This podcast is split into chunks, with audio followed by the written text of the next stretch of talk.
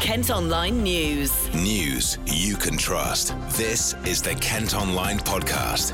Nicola Everett. Welcome to the Kent Online podcast on Friday, July the 17th.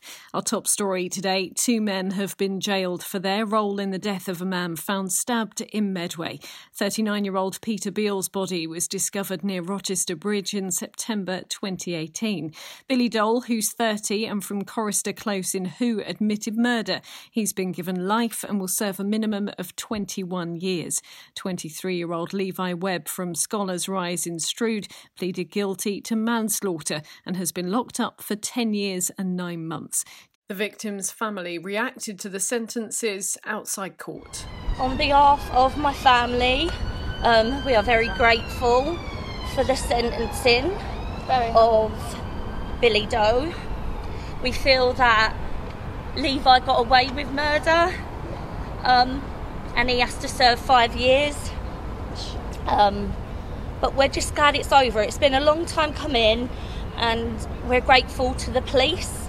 They have been amazing. Um, we can just try and breathe. But we are happy with the sentencing, and we're just very grateful to everyone.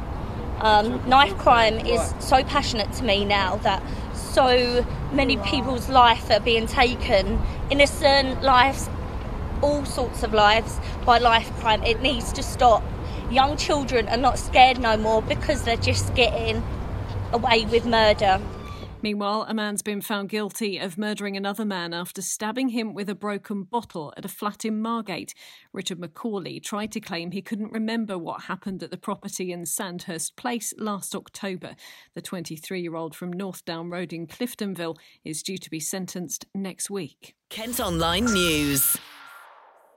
It's emerged today two thirds of elderly patients weren't tested for COVID 19 before being discharged from hospital into care homes in England. And investigations found 4,000 people weren't checked between March and April at the height of the pandemic. Joyce Pinfield from the Medway based National Care Association says the government's policy was wrong. There was such a big push from the hospitals to make more space for people in fact, we were even told that removing people from hospital into appropriate settings such as care homes would indeed save thousands of lives. Everyone does now need to be screened before leaving hospital. Police say a 24 year old woman who died on the A21 near Tonbridge fell from a bridge while trying to get help after the car she was in caught alight. The road was closed for more than 12 hours following her death in the early hours of yesterday. A 31 year old man from London who was arrested has now been released without charge. A Chinese restaurant in Canterbury could be forced to close after illegal workers were found there on multiple occasions. Immigration officials have issued several fines to Cafe de China in St George's Place. They've now applied for the City Council to review the business licence. DJs are apparently making three times what they normally would by performing at illegal raves in parts of Kent. We've spoken to one who says the extra money is because unlicensed music events are cheaper to run. Police have had to break up several gatherings in places like Leysdown, Vigo Village, and Rhodes Minnis over the last few months. There are concerns children in Kent could end up becoming the forgotten victims of the pandemic. A leading children's charity says it's seen a surge in the number of young people seeking counselling. Nationally, they've run 22,000 sessions since the start of lockdown. That's 15% more than average. Helen Westerman is head of local campaigns at the NSPCC schools really are the eyes and ears of our community in relation to, to keeping children safe. And with schools largely having been shut or very few children able to access schools, we know that for some children that has left them really vulnerable. So for some children, home isn't that safe space. New figures show crime in Kent has gone down, but still remains higher than elsewhere in the southeast.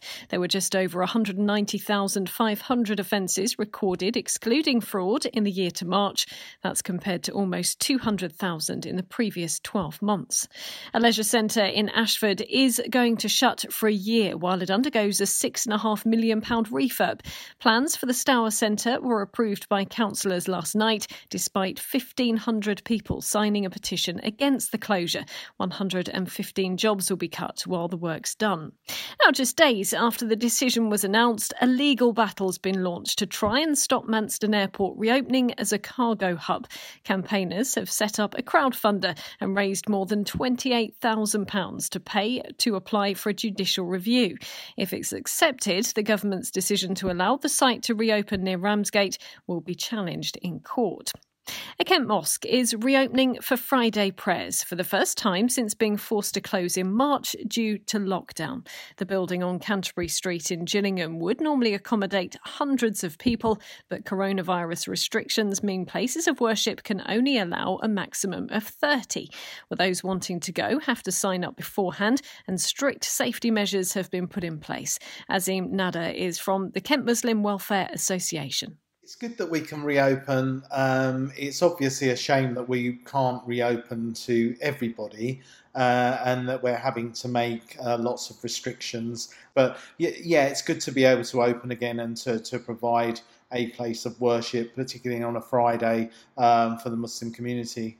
So we felt that we should be as cautious as possible we've restricted the prayers just to the um, to, to, to, the main obligatory prayers and we've shortened the prayer times. We've restricted the numbers certainly so we keep our social distancing. So um, and only using the main prayer hall. So under normal circumstances we could have over you know well over 200 to 300 people in the mosque. We're going to have 30 people in the mosque at, at, at maximum at any one time um, toilets and ablution facilities will not be in use. People will have to bring their own um, prayer mats and um, bags for their shoes and their own masks and uh, their own PPE, basically. Uh, and there will be rigorous cleaning um, between any any prayer times. So, um, and and there is a screening method over 65s. Um, we are not allowing under 16s. We are not allowing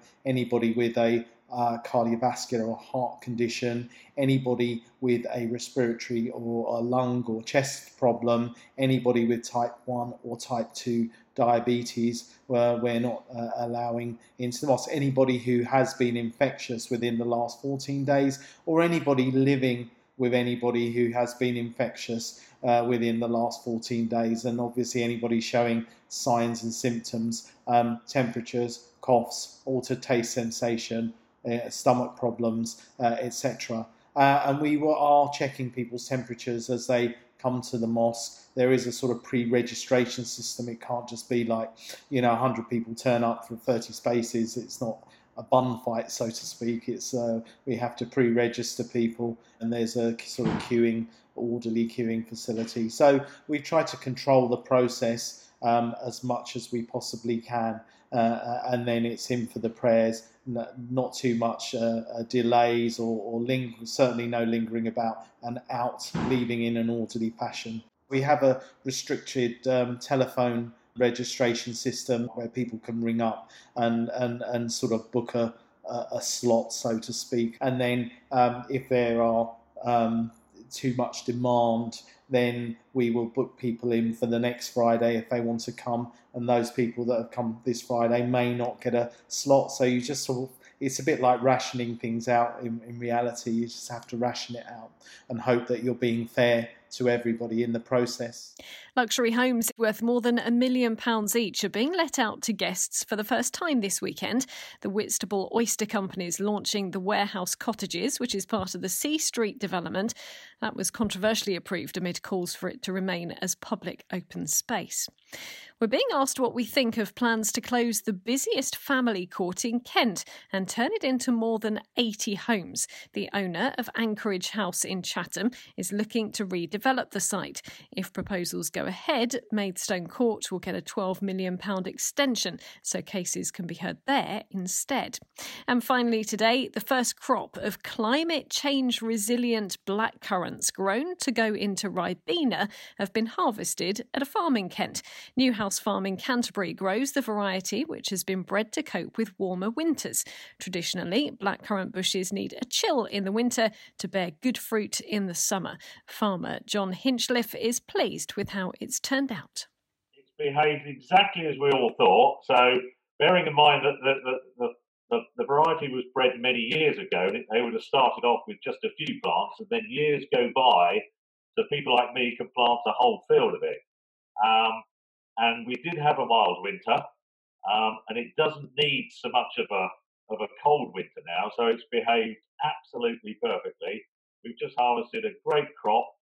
Um, the blackcurrant juice is, is, is great for Ribena, um, so it's good from the Ribena point of view, and it's also good from my point of view because it, if we have another mild winter, I know that it will, the crops will be good. Um, what, what's it like for you supplying Ribena with those berries? I mean, they're they're really really famous, aren't they? We've all seen the adverts on the telly, the Ribena berries, and obviously you go into a store and you'll see it on the shelves. You must feel very proud. I think I think very proud is a good word because very often farmers grow potatoes, they grow wheat, and they're never really quite sure where where all their products are going to end up. And it could end up in another country, it could end up uh, overseas, whatever. Whereas when you go into a petrol station, sometimes you're standing behind somebody who's just bought a bottle of Ribena, you do feel like tapping them on the shoulder and saying, "There's only 30 of us in the country that grow this. It could be one of mine." Um, so it's great as a farmer to actually see your product go all the way through to, to the consumer, um, and we know exactly where where the product ends up um, squashed into a little bottle. That's it for today, but you can also now subscribe to the IM News app to access all KM Group newspapers. Just head to ilifmediasubs.co.uk. News you can trust. This is the Kent Online Podcast.